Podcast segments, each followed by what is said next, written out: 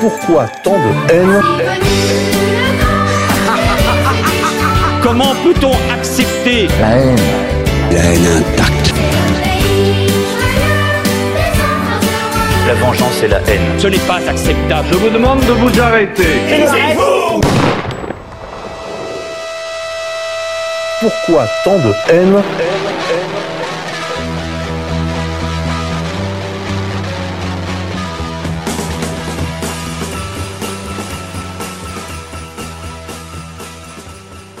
Chers amis auditeurs, bonsoir. On se retrouve pour une édition spéciale de Pourquoi tant de haine, l'émission des génocides imaginaires, pour la sortie du diagramme de la gauche 2019, préparé pour vous par Égalité Réconciliation et Faits et Documents en partenariat avec ERFM. Nous nous retrouvons autour de la table avec la rédaction de Faits et Documents, Xavier et Vincent de Faits et Documents, ainsi qu'avec Yann, directeur de l'antenne de ERFM, qui a été à l'origine de ce projet. Moi, je voudrais qu'on commence euh, par le commencement. Yann, est-ce que vous pouvez nous dire quelques mots, non pas de ce diagramme dans son état présent, euh, les auditeurs peuvent le retrouver évidemment sur le site d'égalité et réconciliation, mais plutôt euh, sur le making-of de ce diagramme. Quelle idée a germé dans votre esprit d'abord, et puis comment ça s'est finalement produit, comment est-ce que vous l'avez produit, comment est-ce que vous l'avez fabriqué?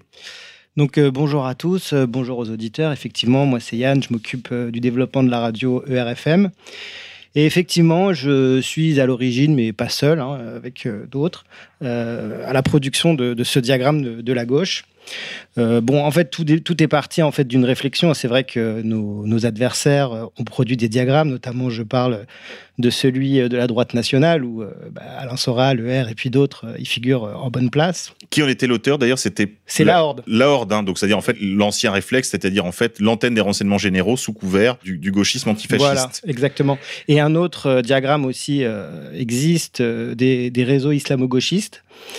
Voilà, et c'est vrai que nous, on, regardait euh, ces, diagrammes et ça, nous amusait beaucoup, hein, on s'engage pas. Et, euh, et voilà, et on se disait qu'on ne comprenait pas pourquoi, effectivement, bah, euh, aucun diagramme n'avait été fait justement pour mettre, lever le voile sur, sur les réseaux d'extrême gauche, de gauche, et voire même les réseaux sionistes. Et, euh, et on s'était dit qu'effectivement, c'était le rôle euh, d'égalité-réconciliation, euh, son rôle d'éclaireur, hein, si je puis dire, de le faire. Voilà. Et donc, du coup, en en discutant avec Pierre Debrague de, de la rédaction d'égalité-réconciliation, Xavier et, et d'autres, on s'est dit qu'il fallait absolument, absolument s'y mettre. Voilà. C'est vrai que ce diagramme, comme vous l'intitulez, en fait, cette cartographie des réseaux, c'est une, discipline qui s'est développée ces dix dernières années, ces 15 dernières années. On voit euh, de plus en plus, euh, aussi bien dans le monde des, affaires, du business, que dans le monde de, l'analyse politique, euh, ou même de l'analyse simplement de l'activité des, réseaux sociaux ou de l'Internet plus largement. On a vu apparaître des outils de cartographie qui permettent finalement de voir en trois dimensions, enfin de manière spatiale, le- la, la répartition des acteurs sur l'échiquier, enfin des rapports de force donnés. Ici, vous avez choisi de vous intéresser à la gauche, et c'est vrai que on, retrouve euh, donc euh, sur le, euh, deux abscisses et deux ordonnées, hein, aux quatre grandes directions, le sociétal, le social, les sionistes et les antiracistes. Je voudrais juste euh, raconter un peu comment, le, diagramme euh, s'est fait, en fait, très concrètement, puisque euh, c'est vrai que là, vous le voyez, il, est très joli, c'est très beau, mais c'est un énorme, un énorme boulot derrière.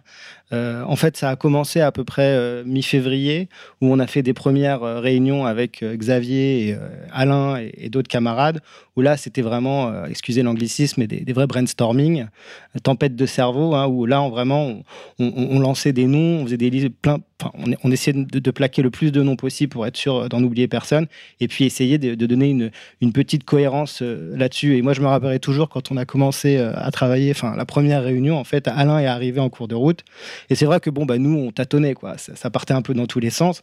Et là, je me rappellerai toujours, Alain est arrivé, il nous a dit non, non, mais attendez, il faut faire comme ça, il faut faire un axe, euh, abscisse ordonnée, euh, sociétal, social, antiraciste, sioniste. Et à partir de là, bah, on a eu un cadre, des rails, et là, on a vraiment pu avancer. Et je me toujours, il est arrivé. C'est pas qu'on a vu la lumière, mais franchement, ça nous a quand même bien aidé pour, euh, pour mettre le truc sur les rails. Et ensuite, comment ça s'est passé? Bah, En fait, on a, on a utilisé des post-it et euh, on a reproduit donc cet axe sur, euh, sur un mur. Et, et en, échangeant chacun, en posant les post-it, on a réussi à, bah, à dégager en fait les, les grandes tendances en fait. Et à partir de là, on a pu dessiner des familles en fait. Visuellement, on s'est aperçu qu'effectivement, il y il y avait différentes familles. Et, euh, mais bon, là, on avait quand même encore beaucoup, beaucoup de noms. Et après, si tu veux, il y a un vrai travail d'écrémage parce que l'idée, c'est quand même d'avoir quelque chose qui est pédagogique euh, et qui est Oui. clair et qui, et qui, puisse, qui, qui puisse être utile, bien sûr, bon, bah, aux connaisseurs, mais surtout qui puisse, qui puisse être un outil euh, pour les gens qui n'y connaissent, qui s'y connaissent moins finalement. Donc c'était, si tu veux, c'était un peu cet équilibre qu'il fallait, qu'il fallait trouver. Oui, entre, on va dire, un outil à la fois pour les connaisseurs et qui soit aussi euh, a- accessible au grand public. Exactement, pédagogique si je puis Ouais. dire. Mm. Et donc du coup, euh, voilà, donc, voilà, donc a- on- après on s'est retrouvé vraiment avec énormément de noms, donc il a fallu faire un écrémage. Et là en fait, euh, bah, c'est là qu'on peut vraiment s'appuyer sur euh, tout le réseau égalité réconciliation et des militants qui nous ont énormément aidés, notamment pour trouver bah, tous les visuels, toutes les photos de toutes les personnes. On, on se rend pas compte, mais c'est quand même vachement de boulot. Et ensuite, bien sûr, est rentré dans la danse les, excellents graphistes euh, de- de- d'égalité réconciliation, notamment Vincent, alias Bruce Le Goy, à qui je passe un énorme coup de chapeau pour son boulot.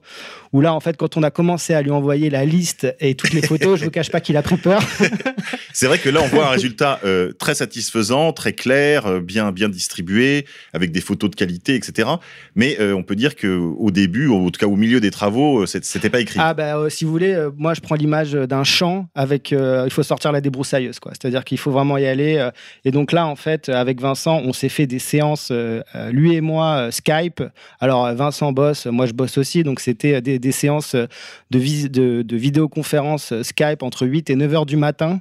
euh, chaque, parce que chacun de, de nous allait bosser derrière, où là il partageait son écran et tous les deux on y allait, on débroussaillait et on a fait un énorme boulot. On a dû faire trois, trois réunions à peu près d'une heure et demie chacune pour vraiment bien débroussailler.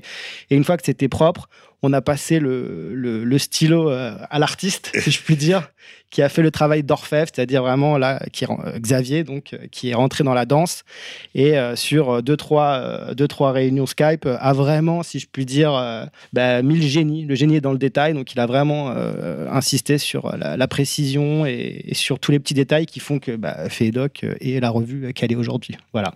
C'est vrai qu'on on rappelle donc que ce diagramme de la gauche 2019 a été réalisé donc par Égalité Réconciliation, Effets et Documents, en partenariat avec ERFM. Et euh, donc ces, trois entités vous proposent aujourd'hui ce très bel outil d'exploration en fait du- de l'univers politique. Et nous en discutions un tout petit peu, euh, Yann, en, préambule de cette émission, hors micro. Euh, on discutait de, la distribution de toutes ces familles. C'est vrai que vous avez choisi de les regrouper, comme vous l'a suggéré Alain Soral, sur ces, deux grands axes, sociétal-social d'une part et antiraciste sioniste de l'autre, avec vraiment une sorte d'antagonisme, on pourrait dire. Hein.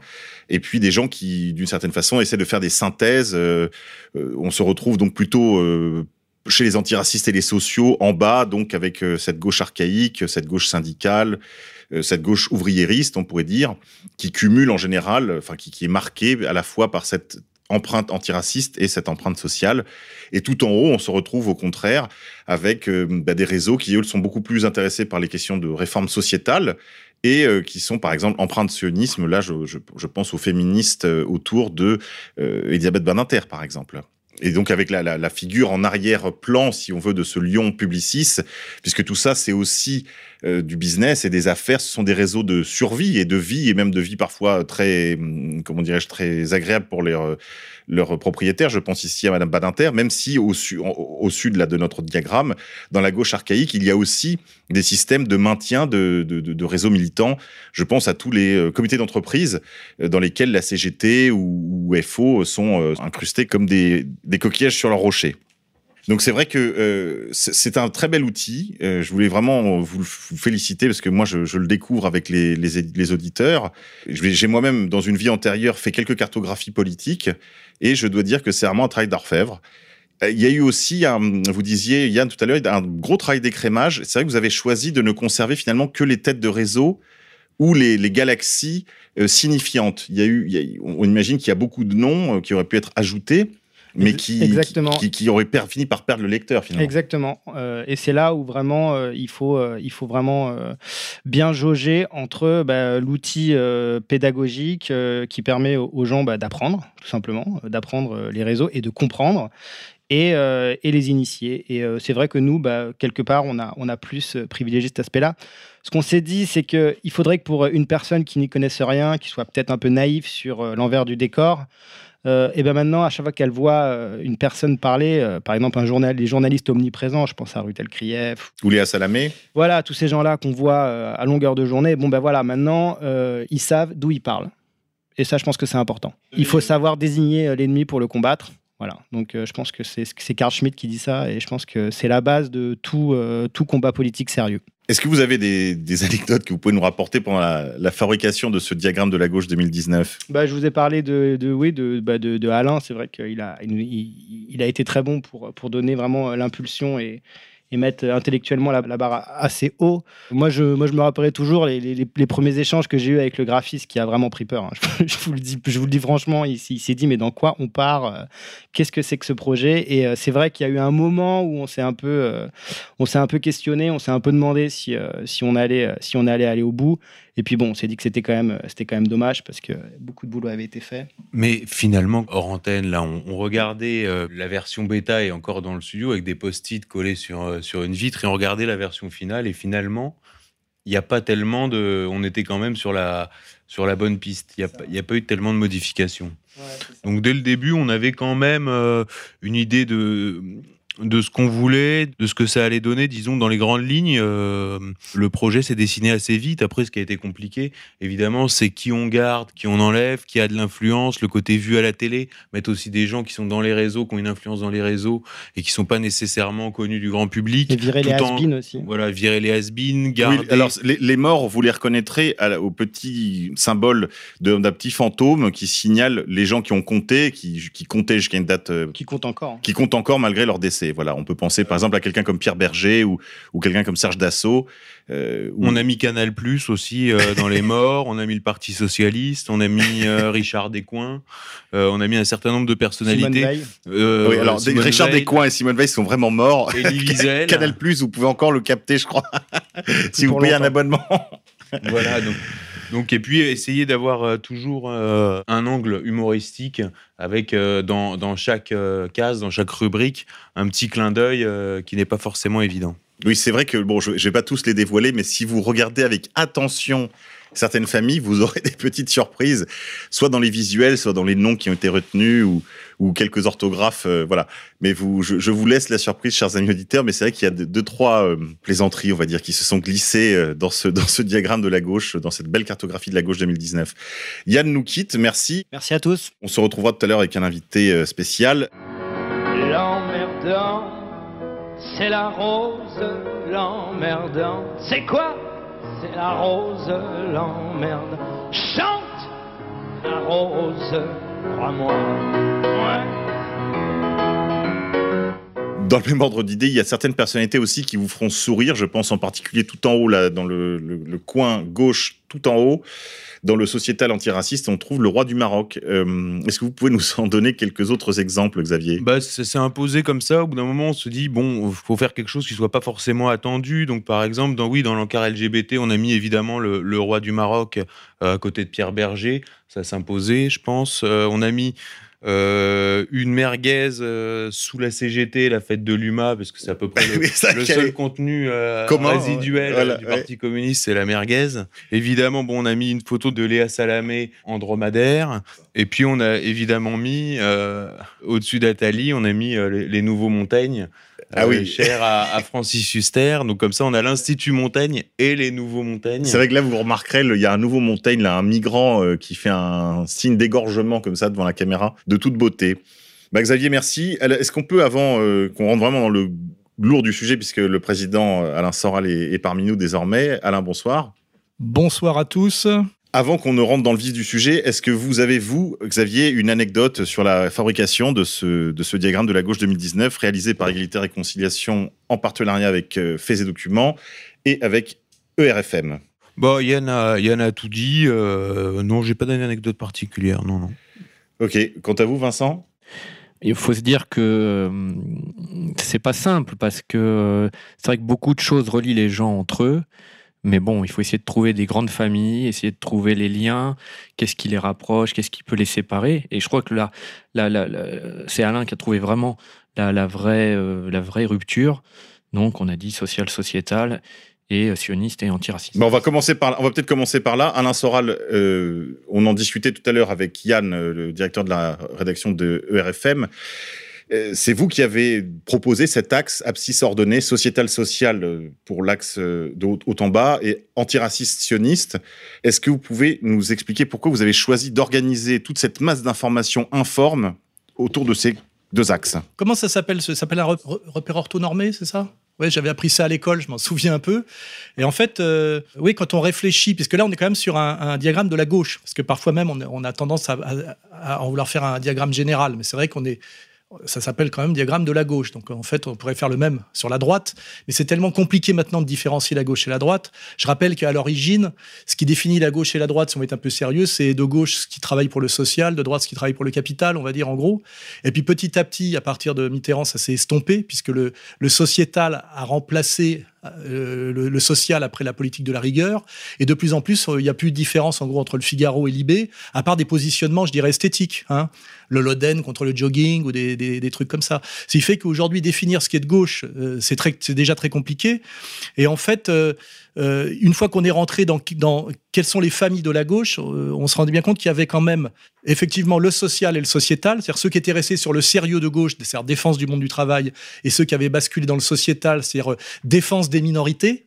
Hein, ce qui permet en fait de montrer la majorité comme la, comme la, on va dire la catégorie à attaquer, alors que la majorité c'est les travailleurs normalement qui sont opprimés par une minorité. Donc on voit bien que dans ce glissement du social au sociétal, il y a eu une inversion totale de sens très habile. Hein, On pourrait dire oui, une inversion contre-révolutionnaire dans le sens où l'entendait les, les partis, euh, les, les organisations ouvrières. Si on fait référence à, la- à ce, qui, était sérieux dans la gauche et la droite, la gauche sociétale est fondamentalement antisociale, hein, puisque Cohn-Bendit l'a bien dit, elle désigne la majorité silencieuse, travailleuse, le, le- le cochon de payant et même on va dire le français blanc de souche, comme le, Le mec à combattre. en fait. Le ouais, comme le mec à combattre, Mm. ouais, le beauf, le beauf. On voit bien tous les référents, hein, euh, Canal Cabu, Plus. Enfin, Camus, ça lui a coûté cher finalement, in fine. Hein.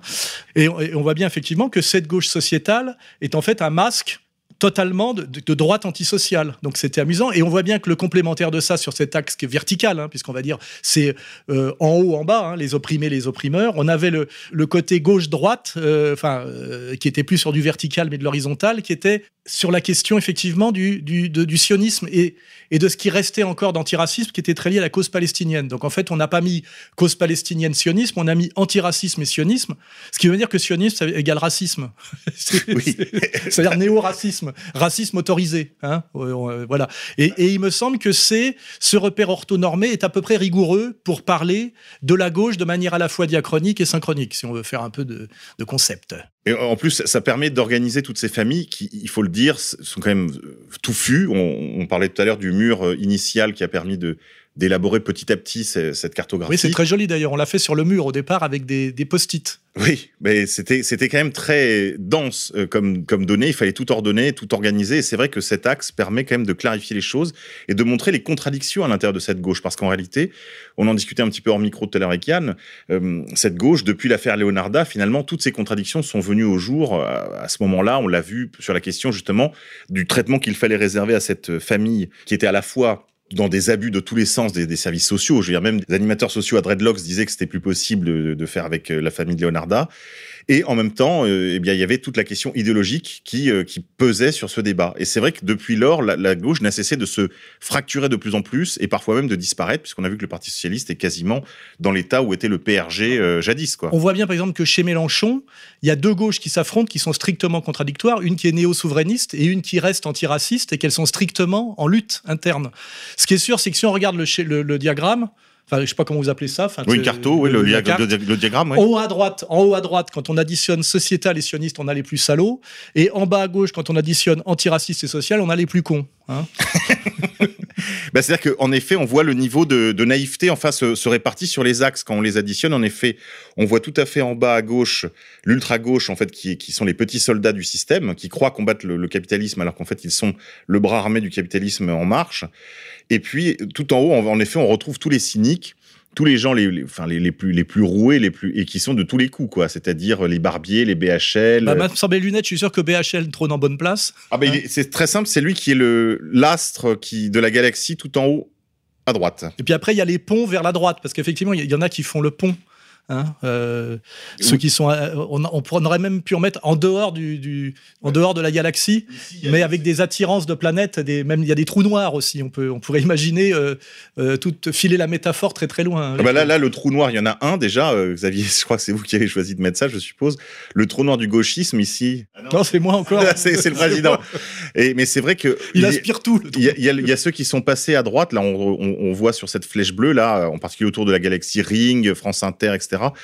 Même la figure de Manuel Valls. On voit que là, il y a des vraies ambiguïtés qui sont utilisées d'ailleurs sans jamais. euh, il joue sur du velours. hein. Je vois, par exemple, je pense à la figure d'Elisabeth Lévy. Ça, je, je- réfléchissais vraiment à ça en préparant l'émission. Je crois que c'est très important, surtout après l'affaire euh, Chouard, de rappeler qu'Elisabeth Lévy n'a jamais dit qu'elle était de droite. À aucun moment. Ses adversaires la qualifient parfois de réactionnaire, de, de, droite, etc. Mais elle ne, se revendique du printemps républicain, c'est-à-dire de la gauche Finkelkraut ou de la gauche Valls. C'est c'est une tradition que ne se revendique de la droite que les cocus de la droite. Les manipulateurs de la droite ne le disent jamais. Le, le pouvoir est à gauche, évidemment. Et en fait, ce qui crée ce, ce Big Bang dont tu parlais, c'est la, la dérive intégrale de l'antiracisme, euh, le LGBTisme, le néo-féminisme, enfin, le, le délire euh, dans lequel on vit. euh, et tous les gens qui se montrent un peu agacés sont aujourd'hui classés, mais y compris par euh, éléments, à droite, alors qu'ils sont évidemment de gauche, mais ils sont, c'est la ligne de gauche traditionnelle, euh, Chevènementis, Mendésis. Et euh, quand on voit Elisabeth Badinter, donc, qui, a, un rôle important hein, dans ce pôle-là, euh, autour d'Alain Finkielkraut, euh, Elisabeth Lévy, on voit derrière aussi la Loge République du Grand Orient qui s'est mis en, branle pour, pour Manuel Valls. Je vous dis que si Manuel Valls avait été candidat, vous auriez vu Finkielkraut, vous auriez vu Elisabeth Lévy et même, et même Valeurs Actuelles faire campagne, euh, presque sans le dire, pour Manuel Valls. Ils l'ont fait à, de- à, à mots couverts, puisqu'ils ils le faisaient sur la radio communautaire, en tout cas, là, euh, ouvertement. La première fois où ça s'est vu euh, gros comme le nez au milieu de la figure, si je puis dire, c'est au moment où Sarkozy s'est présenté à la présidentielle et qu'il avait des ralliements euh, d'un seul coup Oui, qui ne voilà. pouvaient s'expliquer que par une logique de loge ou communautaire. hein. C'est-à-dire que c'est devenu, euh, on a plus.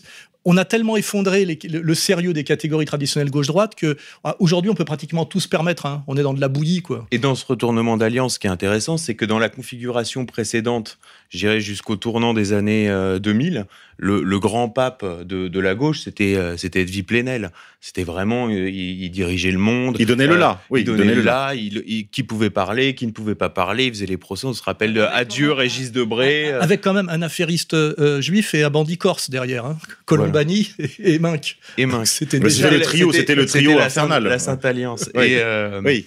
Et, et aujourd'hui, qu'est-ce qu'on voit? On voit Plenel quand même, qui se définit lui-même comme un, un goy yiddishisé, euh, qui a épousé une, une Ashkénaze, qui est la spécialiste du changement de nom chez les Ashkénazes. Enfin, vraiment, il, aurait voulu être juif. Et aujourd'hui, ce, ce type-là se fait traiter d'antisémite pour une conférence avec Ramadan et euh, deux lignes dans rouge il y a euh, 50 ans. Donc aujourd'hui, c'est euh, cette partie-là Oui, de la parce que celui, celui qui est resté, euh, on va dire, islamo-gauchiste, comme on l'appelle, se retrouve à cause de Daesh balancé à l'extrême droite.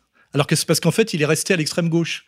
Tu vois, c'est-à-dire que là, on a des espèces de ponts euh, un peu comme ça, un peu magiques, qui permettent à ceux qui sont au cœur du système et qui le dominent de décider très, très facilement si un type, ils vont le balancer d'un côté ou de l'autre en fonction de leurs besoins immédiats. C'est pour ça que là, on a, euh, euh, c'est comme si d'un seul coup, on voyait des planètes quitter leur orbite, euh, faire des zigzags dans tous les sens. Et, quand j'ai réfléchi là sur les européennes, en fait, la, la nouvelle euh, définition de la gauche et de la droite, c'est assez simple.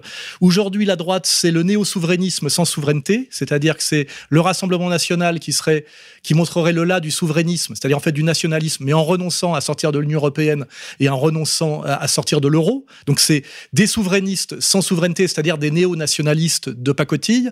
Et de l'autre côté, grâce à la poussée écologique qui embrasse tout le reste, en fait, il y a un consensus, c'est des mondialistes qui se cachent, puisqu'en fait, que le, le- Oui, l'écologie n'est que le masque. ouais. Oui, c'est il y a l'éco- c'est la planète n'a pas de frontières, les problèmes planétaires n'ont pas de frontières. Donc on a bien en fait des néo-nationalistes euh, de bidon et des écologistes qui sont le masque du mondialisme. Donc en fait aujourd'hui, et de- la, la gauche et la droite, c'est finalement néo-nationalistes et, euh, et mondialiste caché. Ça serait ça un peu les deux grosses tendances aujourd'hui, on va dire. Alors, où est-ce qu'on met la gauche et la droite là-dedans?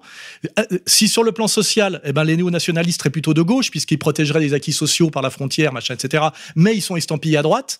Et les mondialistes, qui sont en fait les valets de l'oligarchie, qui sont la vraie droite, sont marqués par l'écologie à gauche. Donc, en fait, tout ça, c'est pour rendre fou le, le lecteur de base, quoi. Alors, cela dit, Xavier. par rapport au terme écologiste, on, pourrait- on pourrait les qualifier de climato-réchauffistes. C'est-à-dire, c'est une posture. Oui, mais ils sont mondialistes. Puis- Oui, oui, bien sûr, évidemment. Taxe carbone. euh, Avec derrière l'Union européenne, on voit le, le parcours de, de Daniel Cohn-Bendit, et puis surtout euh, le gouvernement qui parle, euh, qui passe son temps à nous parler d'écologie, et ainsi de suite, alors qu'ils sont évidemment très pro-nucléaire, sans le dire, etc. On voit la mise sur orbite là de. de Bah, Rappelle-toi de la phrase de Macron.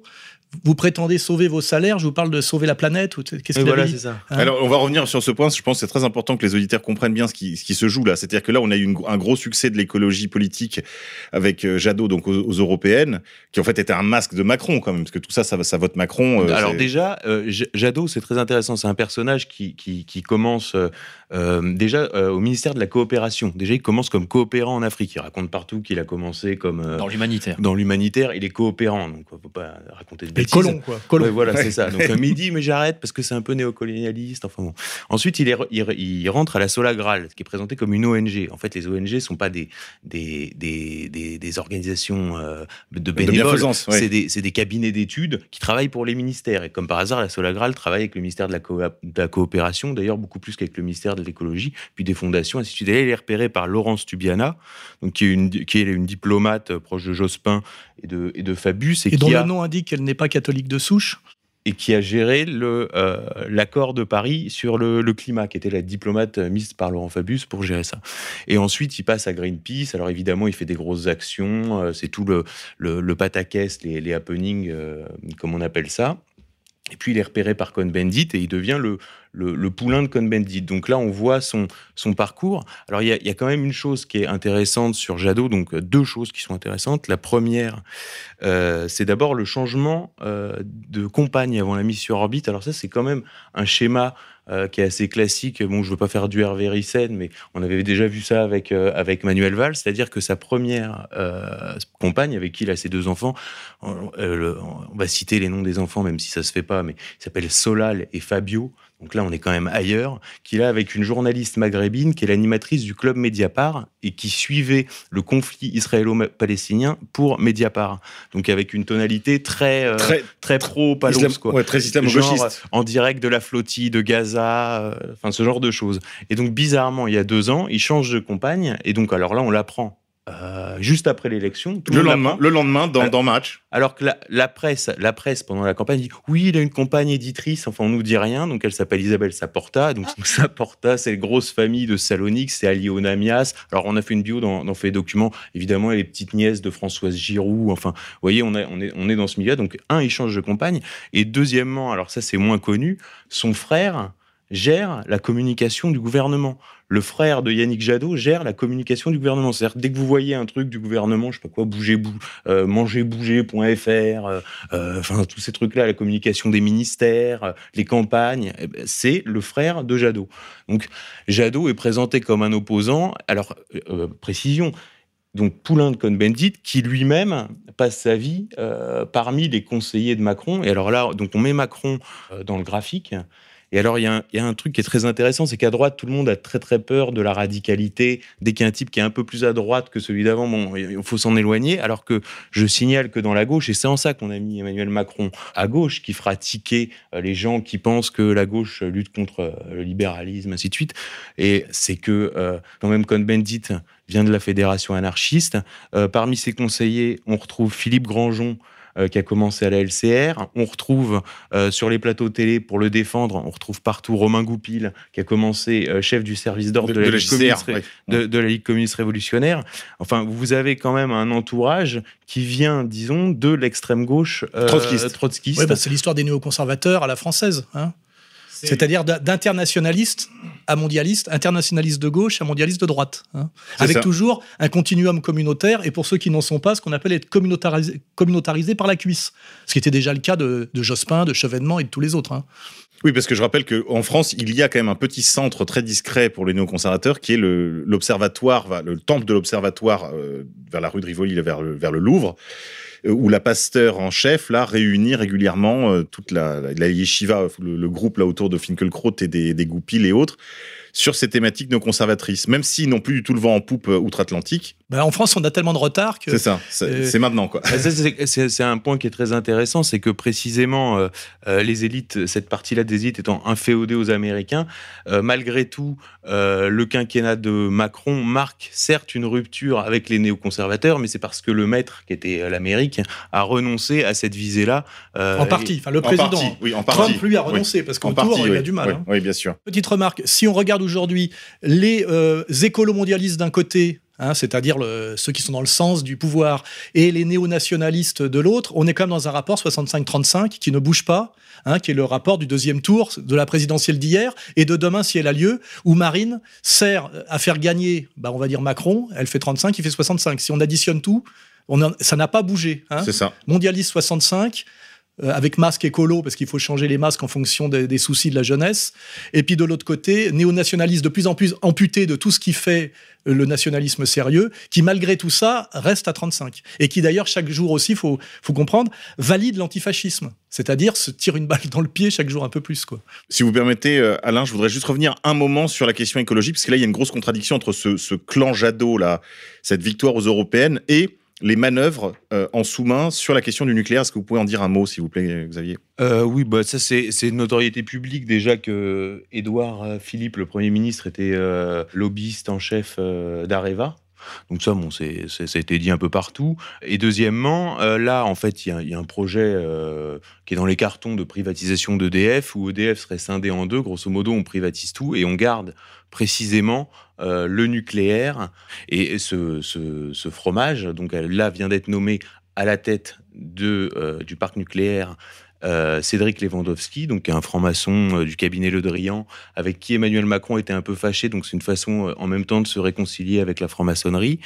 Et donc ce Cédric Lewandowski est pressenti pour succéder donc à Jean-Bernard Lévy, qui est euh, l'actuel président d'EDF. Alors EDF, évidemment, vous le retrouverez dans le carré euh, de la franc-maçonnerie. Évidemment, c'est une notoriété publique, c'est des réseaux très très francs-maçons. Depuis Guillaume, depuis les, les- les origines de- du, du grand, des grands conglomérats euh, énergétiques français, euh, de nucléaire, et pétrole. Et comme on l'a déjà expliqué euh, à cette antenne, euh, l'arrivée de Daniel Kretinsky, qui vient de, République tchèque et qui fait fortune dans la privatisation de l'énergie après la chute du mur, ne peut s'expliquer que par la rencontre avec ces réseaux maçonniques d'EDF, précisément en Europe de l'Est, donc il trouve quelqu'un qui est prêt à investir et à créer un pôle d'influence dans les médias français, et notamment en étant en train de racheter donc les parts de Mathieu Pigasse dans le monde, de- d'où les luttes qui sont euh, en cours actuellement au monde et pourquoi on a mis le monde donc précisément à mi-chemin entre euh, Xavier Niel et Daniel Kretinsky, Qui avait déjà racheté Marianne. qui avait déjà racheté Marianne. Pour revenir un petit peu tout à fait dans la, la galaxie tout en haut là de, de la nouvelle gauche, on pourrait dire à la fois les LGBT, les néo-féministes, les indigénistes. C'est vrai que vous, ça fait des, des décennies maintenant, euh, président, que vous vous vous occupez à la fois de la question féminine, de la question des minorités, et que vous mettiez en garde la gauche sociale contre cette euh, subversion dont vous nous parliez en, début d'intervention.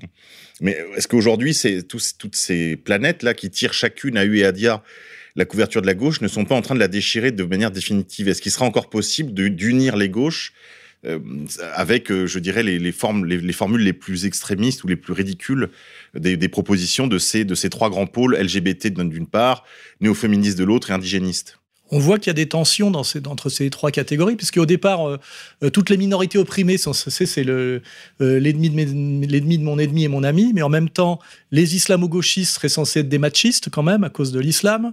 Là, on voit qu'il y a une engueulade entre euh, Gwyn et PD, puisqu'en réalité, même si c'est s'appelle les homosexuels, il n'y a rien à voir enfin entre les réseaux homosexuels masculins qui traditionnellement étaient plus festifs, boîtes de nuit, et les, et les réseaux Gwyn qui sont quand même toujours sur un déficit de, de phallus, qui les rend quand même beaucoup plus teigneuse. Et à un moment donné, on voit les, les lesbiennes traiter les homos euh, de machistes. Hein. C'est-à-dire que y a une guerre à l'intérieur de. Et euh, comme en fait, le, dans une société marchande et une société dominée par le capital, le sérieux, c'est la logique du capital et ce qui résiste au capital. Dès lors qu'on sort de ce sérieux-là, tout se met à flotter et à devenir délirant. Mais il faut voir ça flotte et ça devient délirant dans l'intérêt de qui? Dans l'intérêt de ceux qui restent sur le, sur le capital. En fait, de ce point de vue-là, moi je l'ai toujours dit, euh, les femmes ne sont pas vraiment responsables de la, euh, comment dirais-je, de la bêtise féministe. Les agents du féminisme sont les, les, les, hommes, qui, qui, nos maîtres. D'ailleurs, la parité a été octroyée sans que les femmes l'aient demandé par Jospin à l'époque. Ça devait, ça devait être une pression des loges. Et, je rappelle que ceux qui font l'idéologie l'idéologie dominante, on le sait, ce sont les loges maçonniques, dont le, le, le déterminant principal est qu'elles sont interdites aux femmes. C'est-à-dire, ce qui est génial, c'est que la, la parité nous a été imposée Par des sans que personne la demande. Euh, au nom des femmes, par des loges qui, ont, qui savent, elles, que pour, que pour garder le pouvoir et garder une certaine cohérence et je dirais une certaine virilité intellectuelle, il faut fermer la porte aux femmes, absolument. Et ces contradictions ne gênent personne, quoi. Ça s'est retourné contre eux parce que le Grand Orient, c'est ce qui s'était passé. C'est que c'est suite à la transformation donc d'un des membres en, en femme, ils ont été obligés de l'accepter. Et donc suite à ça, bah, ça a ouvert le, La porte de le- Pandore. Oui, il y a eu un vrai de débat. hein. Pandore. Il y a eu un vrai Ah non, mais ça a été une. Ce qu'on dit mon frère, ma sœur. euh, Non, mais ça a été, ça a été énorme parce qu'après, voilà, ils ont, ils, ont dû, ils ont dû même changer leur statut. euh, Il y, a- il y a même des loges qui refusent encore de recevoir des femmes. Non, mais c'est. euh, Ah, les loges sérieuses sont sans femmes. hein. Et après, ils ont créé des, des, des Voilà, obédiences alors des- euh, a- pour femmes. C'est du second Alors marché, c'est quoi. c'est que du crépage de chignon. En plus, elle s'engueule par blog interposé, tout est quasiment public. Je vous invite à regarder le blog euh, La Maçonne si vous voulez rigoler euh, sur la Grande Loge féminine de France. Ça vous avez rigolé. Alors là, euh, on peut aussi rejoindre le problème des gens qui sont des coproductions et donc qu'on aurait pu classer à d'autres endroits. Par Oui, c'est vrai, c'est vrai, Xavier, que vous avez plusieurs profils, vous me le disiez tout à l'heure, qui pu, que vous avez rangé à un endroit parce qu'il fallait bien les mettre quelque part, mais que vous auriez pu mettre ailleurs. Alors voilà, par exemple, Jean-Michel Blanquer, on l'a mis dans le carré euh, franc-mac. Bon, on n'a pas de preuve qu'il est franc-maçon. Et si vous voulez, quand, quand quelqu'un est tous les dimanches à la messe, euh, j'ai pas de doute sur euh, le fait qu'il soit catholique. Quoi. Bon, donc Jean-Michel Blanquer, on va dire que c'est une coproduction des loges et de l'Institut Montaigne. Vous voyez Donc l'Institut Montaigne qui est à côté d'En euh, Donc des nouveaux montagnes, hein, tout en haut à non, côté de. Non, non, à côté d'En Marche. Voilà. Oui, les nouveaux montagnes, ils, ils arriveront après. Alors, euh, donc Les nouveaux Montaigne ne, ne mettront pas un pied dans l'Institut Montaigne. Voilà, c'est ça. Il faudra attendre 50 ans, hein, quand Voilà. ça n'a- quand ça n'existera plus, quand Voilà, ça ne sera ça. plus rien. Qu'il y aura plus que des ruines. Pardon, Xavier, reprenez. Voilà, donc ça, c'est une coproduction. Par exemple, euh, Bernard Cazeneuve, qu'on a, mis à, donc à la lisière entre le Parti Socialiste, parce qu'il essaye de, de le réanimer, et la franc-maçonnerie, mais qu'on aurait aussi pu mettre dans le, dans le complexe militaro-industriel, puisqu'il était maire de Cherbourg, avec euh, les chantiers euh, navals, etc.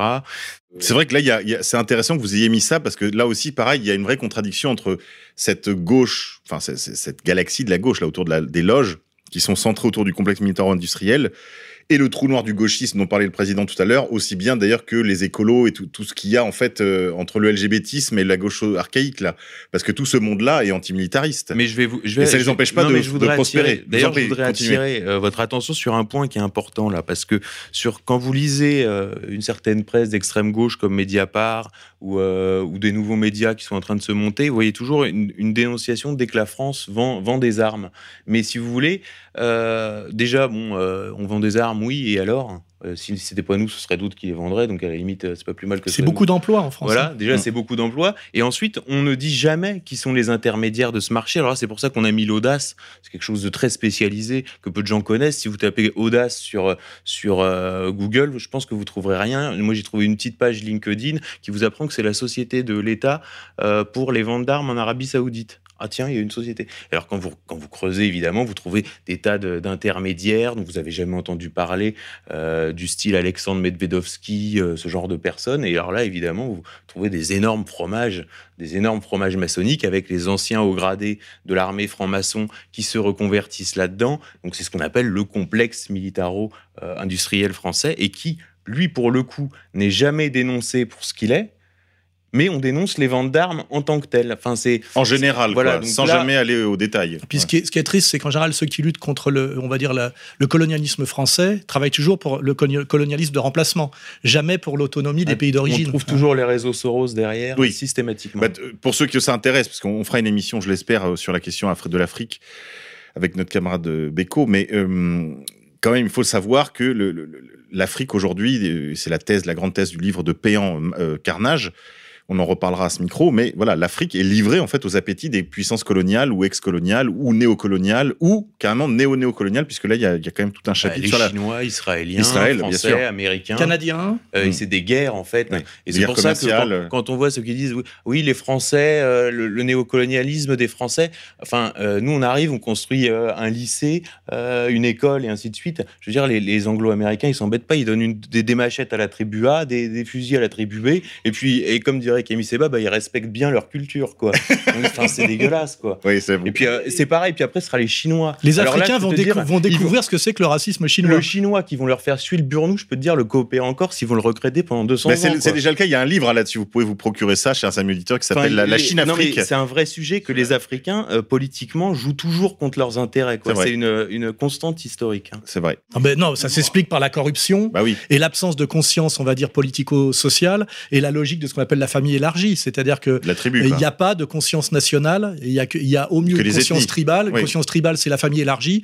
Et quand un, un- un- un potentat africain prend une décision, elle est dans l'intérêt de sa famille élargie. C'est pareil au Maghreb aussi, ce qui fait qu'il n'y a jamais de choix qui soit bon pour la nation, qui est quelque chose qui n'est historiquement et, dans l'imaginaire n'existe pas. Oui, oui. À peine, peut-être un peu au Maroc pour des raisons historiques, mais nu- nulle part ailleurs en Afrique. Et tout le mensonge du, du- de, la, de, de, de- de- enfin, de la décolonisation, c'est celui-là, quoi. C'est qu'il n'y a pas de nationalisme africain. C'est même du colonialisme. Hein? C'est du colonialisme d'idées. C'est ce que j'expliquais à Auria Boutelja, c'est que quand on lutte contre la colonisation française au nom des droits de l'homme, les droits de l'homme font partie du bagage colonial. Hein Juste pour finir sur l'Afrique, on, a quand même été honnête. On a mis euh, Bolloré, puisqu'en fait euh, les affaires de Bolloré sont en Afrique et c'est essentiellement pour ça qu'il est attaqué euh, dans la presse française parce que d'autres intérêts veulent prendre sa place. Donc on a mis Bolloré Africa donc à cheval entre le cercle Bolloré et euh, le cercle maçonnique, même si euh, bon les réseaux africains passent davantage par euh, par la GLNF. Donc Plutôt donc à droite. ça, C'était pour préciser. Classé à droite.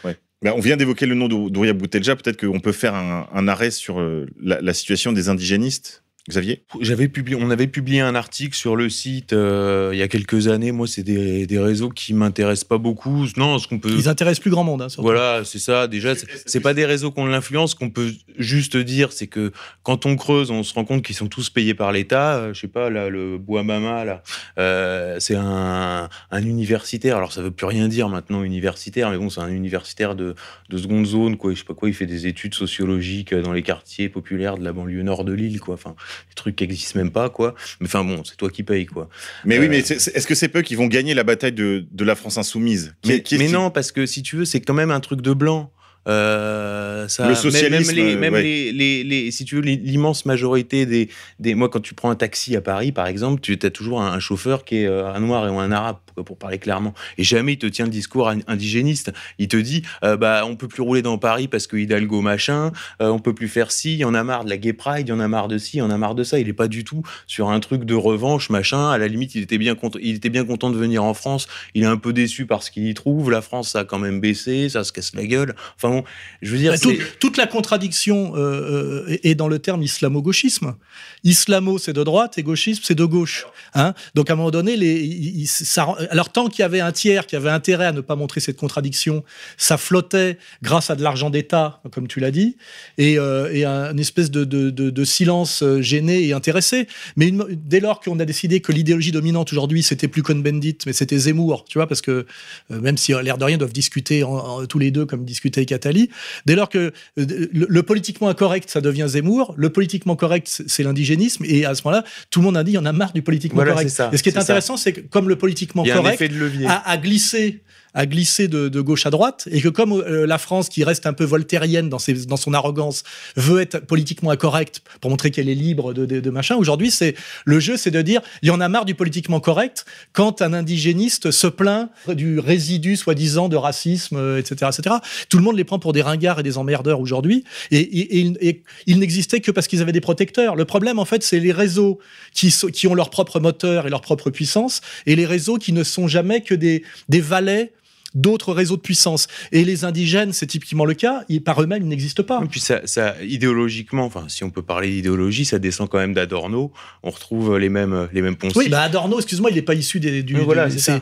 c'est le, le- Oui, c'est l'école de Francfort. l'école de Francfort. On est très loin de l'Afrique, très loin du Maghreb, très loin de l'islam. En fait, donc ça veut dire que tout cela n'est ordonné qu'à une seule chose, la destruction de la figure patriarcale exactement. telle qu'organisée Et, par et donc, euh, donc, l'école euh, de si, on Francfort. veut, si on veut euh, être, euh, produire du sérieux, alors, il y a deux types de réseaux. Il y a les réseaux qui réellement sont automoteurs, enfin ont leur propre, euh, leur propre propulseur, et les réseaux qui sont le, le- le masque, l'idiot utile d'autres réseaux et qui n'ont pas de, de propulseur sérieux. Et ceux-là, ils peuvent disparaître du jour au lendemain, ils peuvent être sacrifiés. Exactement. Et le, le meilleur exemple, c'est euh, c'est, euh, notre islamologue euh, dont on parle Ramadan. plus. Ramadan. À un Ramadan. moment donné, on pensait que c'était une puissance. Ou même Caroline Fourest, Non, qui avait Ramadan, même patron, Ramadan, si tu réfléchis pourquoi, bien. Ramadan, pourquoi il tombe? Parce qu'il se passe, il se passe deux événements. C'est Ramadan, c'est les frères musulmans représentants des frères musulmans en Occident, dans Mm. l'université occidentale, pour être pour être clair. Qu'est-ce qui se passe? Au bout d'un moment, le Qatar donc est allié au projet britannique sur euh, sur la Syrie, et puis au bout d'un moment, à la fin, quand, quand tout ça commence à capoter, le Qatar se rapproche de Téhéran et euh, les frères musulmans qui sont très puissants en Turquie, puisqu'en vérité, euh, Erdogan a remplacé les kémalistes, euh, francs-maçons, Donmé, etc., par euh, les frères musulmans, bah lui euh, voit qu'il est en train de tout perdre sur l'opération syrienne et que le Kurdistan va lui péter à la gueule, et il se rapproche des Russes. Donc les frères musulmans, maintenant, sont euh, plus proches des Russes et plus proches des Iraniens, et donc lui, il ne sert plus à rien. Et à ce moment-là, il tombe. Oui, voilà, c'est pas des bases autonomes durables. Après ça, on se retrouve. Pourquoi tant de haine Xavier, on va peut-être euh, s'arrêter sur une autre galaxie, là, une galaxie centrale. Pile là, à, l'abside là du sociétal social, on a les cathozombies. Alors ça, c'est un- une notion que vous avez été chercher chez euh, Emmanuel Todd, une notion assez riche d'ailleurs, je dois dire. Elle mérite tout à fait euh, notre euh, intérêt. Euh, La, la relecture d'ailleurs de ses derniers ouvrages, aussi bien euh, Qui est Charlie que Le mystère français, en collaboration avec son complice, là, le, le géographe Lebras. Euh, notion très intéressante, en particulier en cartographie politique, pour comprendre l'avenir de la gauche. Qu'est-ce qu'on peut Alors, dire de cette déjà, famille? pourquoi on a mis les cathos zombies? Parce que euh, au début, on les avait pas mis. Et puis, on s'est dit quand même, qu'est-ce que c'est que le macronisme? Bon, le macronisme, c'est donc climato-réchauffisme, LGBT, mondialisme, européisme, et malgré tout, Deuxième gauche quand même. malgré tout, l'appui euh, des cathos zombies. Et donc euh, là, on parlait de catégories donc qui sont pas automotrices. Et donc du, dedans, on a mis euh, donc François Sureau. donc énarque, membre du siècle, Nicole Notard, ancienne présidente Mhm. du siècle, euh, CFDT, donc Philippe Grandjean, lui qui est passé de la Ligue communiste révolutionnaire à la CFDT, vous voyez des parcours comme ça, puis à l'Élysée auprès de Macron, des parcours un peu inexplicables euh, qu'on peut pas bien comprendre. Alors il était en plus à la à la Révolution portugaise, tu sais où été La révolution des œillets. euh, des œillets, euh, où a été recruté euh, Barroso par la CIA. Alors il y a peut-être des, Révolution orange typique. hein. voilà, il y a peut-être des connexions qui se sont établies à ce moment-là. Alors, euh, les portraits dans la presse, euh, évidemment, euh, racontent rien du tout. hein. C'est toujours euh, un type hyper brillant, on ne sait pas pourquoi. Enfin bon, voilà. Donc lui, on l'a quand même mis dans les cathos zombies. On a mis Henri de Castres, un président du Bilderberg. C'est intéressant parce que c'est la noblesse européenne. Quand on regarde la, la composition de la crème de la crème de l'élite, à chaque fois, on retrouve un métissage, je dirais, entre Aristo. euh, entre Aristo et Juif qu'on qu'on- qu'on a pu voir dans le film de Renoir. Ça peut nous faire penser à certaines euh, prédictions de Calergie. Exactement, hein, où les deux, les deux races qui se sentent supérieures parce que métissées aspirent au métissage euh, d'un peuple euh, entre eux euh, qui serait qui serait métissé euh, intégralement. Alors là, pareil, réseau qui est pas forcément automoteur hein, parce que euh, euh, ça, ça représentait surtout des gros bataillons dans les années 60, 70. C'est- Thésée. Euh, oui, c'est ça. Euh, c'est tout, tout le militantisme catholique en fait qui a basculé dans le socialisme au lendemain de la guerre en fait, et c'est toute l'action catholique. Donc là, c'est plutôt là, c'est des piétons. Enfin, c'est l'aile marchande de la gauche. Quand je dis qu'ils sont pas automoteurs, je prends par exemple un, personnage qui est souvent présenté comme influent. Je sais, je, je sais jamais ce que ça veut dire influent. Des fois, ça veut juste dire nuisible. Enfin, bon. Euh, il donc Jean-Pierre Mignard, donc meilleur ami du couple Hollande Royal, avocat, etc. Et donc, donc lui, il, est- il- il se censure de lui. Puis arrive l'affaire Finkelkraut et il tweet, euh, il tweet, euh, oh là là, Finkelkraut qui nous fait encore sa provocation, son cinéma et tout. Ils lui tombent tous dessus. Le soir, le type s'excuse, quoi. Donc là, Cato Zombie, réseau euh, qui n'est pas automoteur, je dirais par essence. Alors ils sont tous traités, toute la haute fonction publique à particules catholique est traitée directement par, par Haïm Corsia, le grand rabbin de France, qui est pas, je suis pas sûr que ce soit un très grand euh, théologien.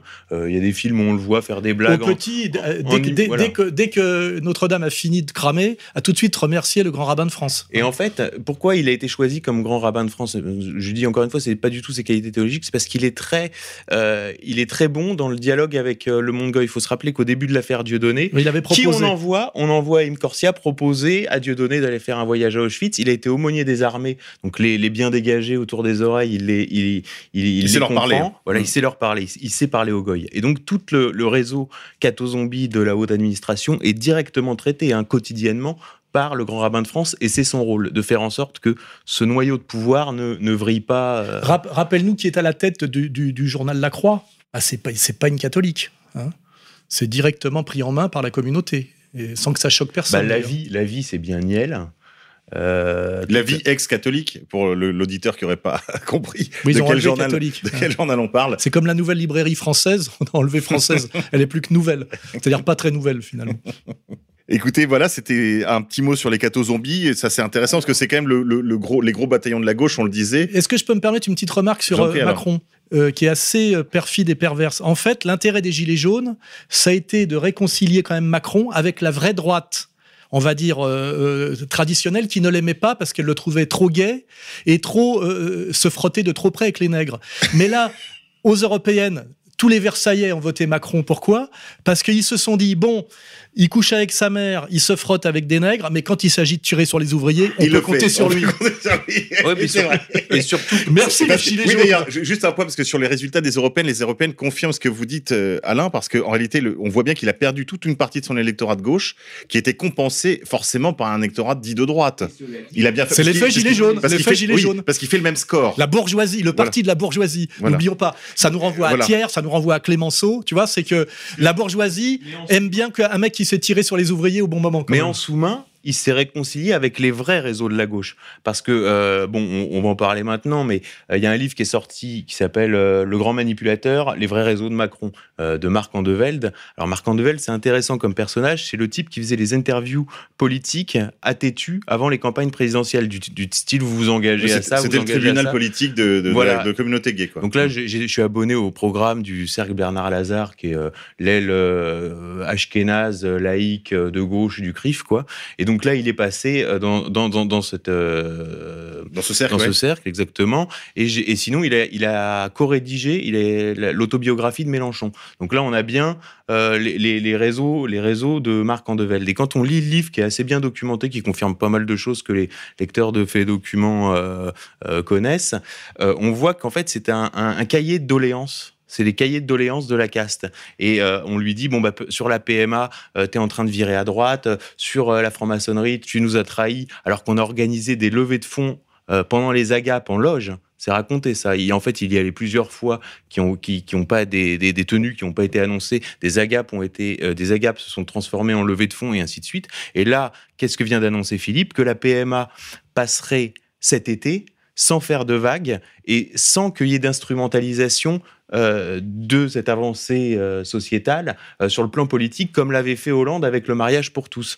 Donc Hollande est accusé d'avoir utilisé le mariage pour tous pour cliver, et Macron on lui a demandé de ne pas le faire. Donc là, il va, il va passer la PMA en douce dans le dos de la, de la droite qui a voté pour lui pendant l'été.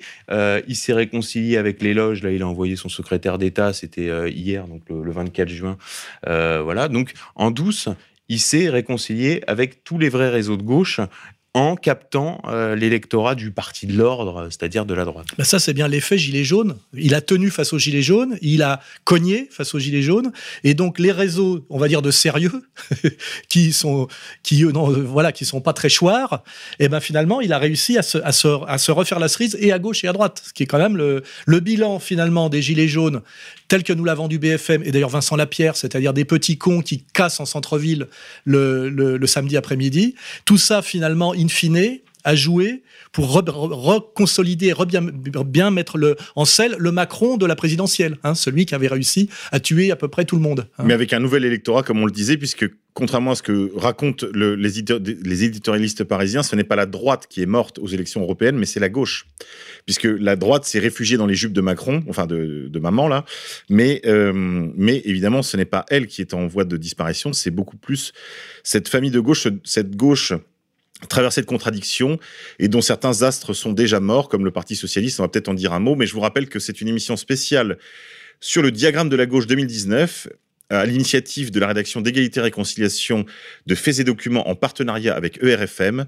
Vous pouvez retrouver évidemment pendant quelques jours ce diagramme sur le site internet d'égalité et réconciliation. Vous pourrez donc euh, le télécharger, l'examiner, le, le transmettre, le, propager partout afin que l'information circule et que les esprits s'éclairent. Je pense même qu'on va l'éditer en poster et que soit on le mettra directement en vente, soit on l'offrira en cadeau euh, pour ceux qui commandent des livres sur euh, contre-culture. Et petite remarque, pour les petits malins qui dès demain vont s'amuser à nous dire qu'on a, euh, a mal positionné cer- certains trucs, il est, évidemment tout ça est très flottant et peut être toujours contesté puisque c'est tellement complexe qui détermine la gauche, l'anti-gauche, etc., que pour ceux qui veulent s'amuser à, contester, il faut bien qu'ils aient conscience qu'il faut avoir une vision globale et que là, on est sur quelque chose d'à peu près, qui tient à peu près la route. Mais topiquement, tout peut être légèrement contesté, déplacé, etc. Si on peut faire une étude de cas, par exemple, un cas qui a été compliqué à, à placer, c'est Marlène Schiappa. Parce que, que- donc, je parlais tout à l'heure des, des coproductions. Donc, on va un peu revenir sur Marlène Schiappa, qui est un personnage qui est très en vue, euh, qui est très exposé, euh, qui est un peu comme Donald Trump, mais qui ferait n'importe quoi sur Twitter, quoi. et, Il faut et, dire euh, qu'elle est porte-parole du gouvernement quand même. ouais, non, C'est la blague à, Ah oui, c'est vrai. Ah oui, c'est vrai. Pardonnez-moi. Oui, bah enfin, elle a, elle a, elle a été euh, porte-parole du gouvernement de fait pendant presque un an là. ça en dit long. Oui, c'est vrai. C'est oui, c'est celle qui va au pyja- en pyjama au Conseil des ministres. Alors elle, tu vois, c'est très drôle parce qu'on aurait pu la mettre hein, euh, dans le cercle Emmanuel Macron, évidemment, puisqu'elle est au gouvernement. Ah bah là, c'est une des macronistes. euh, On aurait pu la mettre dans la case euh, franc-mac, puisqu'elle est, elle est franc-maçonne revendiquée. Alors je crois qu'en plus, elle est au, au- au droit humain, qui est le Qui est une loge mixte, alors qui est une loge mixte qui sert en fait de club de rencontre, qui est un, un satellite du Grand Orient, qui sert de club de, de rencontre. On dit que les tenues se font de 5 à 7. Tu vois, pour te donner une idée euh, du truc. Donc euh, voilà. Euh, c'est une coproduction. Alors pourquoi c'est, Elle a un parcours qui est très intéressant parce qu'en fait, elle commence au PT. Donc là, tu vois, elle commence dans la Parti des gauche travailleurs. archaïque. Parce Parti des travailleurs, donc qui, est- qui est ici, là, voilà, euh, au-dessus Non, de. Gluckstein, Gluckstein, excusez-moi. Non, c'était le, le- la- seule dimension sérieuse du trotskisme, c'était le PT, ouais. Hein C'était Boussel-Lambert, on est d'accord. oui, euh, oui, oui, enfin, c'est, c'est, oui, c'est les lambertistes, oui. Oui, c'est les lambertistes. oui. Enfin, c'est l'anti-NPA, quoi. hein, Voilà, c'est ça. Voilà, mais alors ça c'est un truc intéressant. On l'a mis sur le diagramme de la gauche parce qu'il faut comprendre que toute cette partie de l'extrême gauche en fait est issue du Bund. Le Bund c'est quoi? C'est le Parti national socialiste des travailleurs yiddish. Donc en fait, ce sont des nationalistes socialistes yiddish qui sont opposés aux sionistes. Donc en fait, c'est eux Et qui ont participé à la révolution bolchevique. hein, Voilà, qui ont fait. servi de force d'appoint aux léninistes. hein. voilà et c'est eux qui ont le plus euh, Qui en fait le noyau dur de tout socialisme européen en réalité. Qui est le noyau. En tout cas, en France, c'est une influence euh, absolument absolument C'est énorme. des- de l'ashkénaze euh, de gauche sérieux. Mais ça, a toujours, ça a toujours une importance très importante aussi dans tous les socialismes autrichiens, Mais même aujourd'hui euh, aux États-Unis, polonais, etc. Ouais. Aux États-Unis, aujourd'hui, il y a des, des, des, des, des grands débats dans la communauté juive en se disant, avec le sionisme, euh, en étant trop sioniste, on s'est fait avoir par Trump. Maintenant, est-ce qu'on peut pas revenir au bundisme qui était, enfin, notre bundisme en, en, en diaspora, en quelque sorte, qui C'est ça. devient du coup un internationalisme. Enfin bref, on pourrait continuer longtemps. Donc, ce- le père de Marlène Schiappa est le, un des responsables des, des, d'une des branches euh, donc du PT qui, qui s'appelle la, la libre pensée. C'est ça, Vincent? Mais c'est un des courants, oui. Ouais, en fait, c'est ça. C'est une tradition familiale. Donc, son père, qui était un petit prof, qui est un petit prof d'histoire géo de, de banlieue, qui a, qui a milité donc au, au Parti des travailleurs, qui est à Force ouvrière, et euh, est- d'ailleurs, on l'a- pisté comme ça, euh, Marlène Schiappa. C'est Voilà, que, euh, ça. elle, a été candidate en 2001 au municipal à, à Paris dans le 14e. Pour le Parti des travailleurs. Pour le Parti des travailleurs. Et on s'est dit, tiens, c'est- pas un homonyme, C'est c'est pas possible. Cernetti, hein, le 14e à l'époque. hein. Ouais, c'est très gauchanard, euh, Et donc, commune, communard. hein. donc Voilà, et alors, son- Donc, comme elle était septième de liste, donc c'était quand même quelqu'un de, je vais pas dire d'important, mais de voilà, confiance. surtout au Parti des travailleurs, ils choisissent bien les gens qui c'est pas juste des. Donc, elle a été, et son père figurait aussi sur la liste, mais lui en dans les dernières positions, un peu comme un. Un, un parrain, ouais. Ouais, voilà, voilà. Son, père, son père est spécialiste de Gracchus Babeuf. Il s'occupe d'une revue qui s'appelle Les Amis euh, de Gracchus Babeuf, les études babouvistes. Enfin bon, donc il est. Je pense qu'il est beaucoup plus valable que Safi, si tu permets est- cette, non, mais, cette remarque. D'ailleurs, il l'a engueulé sur Twitter en lui Oui. interdisant de Oui. citer Marx. Enfin bon. Et, euh, mais, mais Marlène Schiappa, l'année dernière, elle est encore, à la, est encore allée au- à la réunion annuelle de la, au gala annuel, je sais pas comment ça s'appelle, pour la libre pensée. Enfin, la réunion annuelle de la libre pensée. Mais la Donc, libre pensée, c'est une annexe la de libre- la- du Grand Orient. Oui, la libre pensée qui est un réseau Voilà. en fait des, Donc des- on est des entre- milieux de l'enseignement. On est sur du. euh, Oui, c'est du prof, là. hein. Voilà, c'est ça. Donc trotsko-maçonnique, quoi. Réseau Voilà. voilà, exactement. exactement. C'est Exactement. trotsko- trotsko-maçonnique d'extrême gauche, voilà, si on veut. Il y a la, la branche sérieuse, c'est le PT, et la branche guignol, c'est le NPA. hein, on Et dire. donc, qu'est-ce qui se passe dans sa vie? En fait, elle est recrutée par Euro-RSCG pour animer un blog du genre euh, Je suis jeune maman euh, et je travaille. Donc, c'est ça le truc. Et puis après, elle, fait des bouquins en parallèle, euh, sous pseudo, euh, à, la à la Musardine, euh, qui est la, bon, la librairie, la maison d'édition La rue du Chemin Vert dans le 11e. Euh, donc, la Musardine, maison d'édition érotique. Vraiment porno, c'est érotique, enfin bon, bref. Euh, voilà, mais donc c'est un pur produit, c'est un pur produit Euro RSCG, c'est un produit donc on a mis sous le nouveau nom euh, Avas, parce qu'au début c'est RSCG, après Euro RSCG, maintenant c'est Avas, et donc on l'a quand même mis euh, dans le réseau donc féministe, pas loin d'Avas, et puis on l'a mis euh, à côté des Women's Forum. Alors les Women's Forum c'est un truc hyper intéressant, c'est financé donc par Publicis, par Elisabeth Badinter, et on retrouve euh, dans un cénacle mondialiste uniquement féminin. Donc on va retrouver euh, de l'Aristo avec euh, Aude de Tain, on va retrouver euh, de l'Opus Dei avec Clara Guémard, qui est la fille du professeur Lejeune, qui était derrière la vente d'Alstom à General Electric, et qui est l'épouse bon, d'Hervé Guémard, évidemment. Et, et on retrouve Virginie Morgon, qui est euh, une banquière donc d'une branche de Lazare qui s'appelle Euraseo à New York, et qui est une ancienne maîtresse euh, d'Arnaud Klarsfeld. Enfin bon, je vous raconte pas les, les, les- les réseaux, c'est-à-dire quand vous creusez la vie des gens, vous tombez sur des trucs on peut refaire du Balzac, là. hein. Ouais, ouais, Ah, mais en fait, c'est ça. C'est Voilà. cette, ce diagramme de la gauche 2019, c'est vraiment la comédie Et alors, le, Women's Forum vise à créer, si tu veux, de, à coopter des nouvelles élites uniquement féminines qui seront euh, utiles à l'avenir euh, dans les entreprises. Et par exemple, quelqu'un qui est issu des Women's Forum, c'est la fameuse Corinne de, Zemmour, euh, Absatoussi. Elle, elle vient directement des Women's Forum. Ça veut dire que quand vous voyez même une nana de la diversité, euh, ceci, cela, qui arrive sur un plateau télé, il faut qu'elle soit passée avant dans un truc de Women's Forum où pendant un an, elle va voir une femme euh, qui a déjà réussi, qui lui fait du mentoring et ainsi de suite. Et tout ça, alors ça, ça Le fonctionne. à mentoring, plein- là, pour, pour résumer pour l'auditeur qui, qui n'a pas la radio en couleur, c'est Bah, du lavage de cerveau, quoi. Voilà, c'est ça, quoi, grosso modo. Et, euh, et donc voilà, donc on retrouve euh, Marlène Schiappa.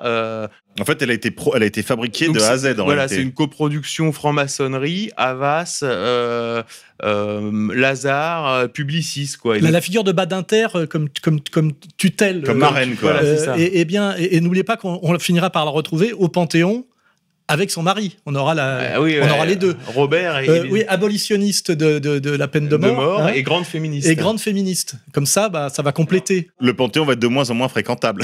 un, de- un dernier point sur Schiappa parce que elle passe, euh, elle passe récemment aux Amis du CRIF. Et alors là, quand même, euh, je dois reconnaître qu'il y a une part d'humour juif. Euh, ils lui ont mis comme intervieweur pour animer la soirée Frédéric Aziza, qui est à peu près euh, le type le plus Ah oui, euh, le- le tripoteur, avec le tripoteur la- au le pain au plus chocolat. de casseroles dans les balances ton porc. Donc on va voir si elle maîtrise la fameuse ligne rouge ou jaune. Je sais C'est pas un comment on test qu'on lui fait passer. Voilà, c'est ça. Donc si elle lui fait, si elle lui fait la remarque, tu verras qu'elle tombera de son piédestal immédiatement. Mais à mon avis, elle a, elle a quand même bien compris. Puis ils feront une euh, photo ensemble pour bien montrer que les vraies femmes et les vraies féministes n'en veulent pas du tout à Aziza, qui a été victime d'une campagne de calomnie, alors que simplement il offrait généreusement des pains au chocolat à des, des- à des aristocrates françaises pour qui il a le plus grand respect, parce que effectivement il partage euh, et ces, et ces gens-là euh, la, la bonne éducation à la française. hein. Le passe-fesse. Pourquoi tant de haine?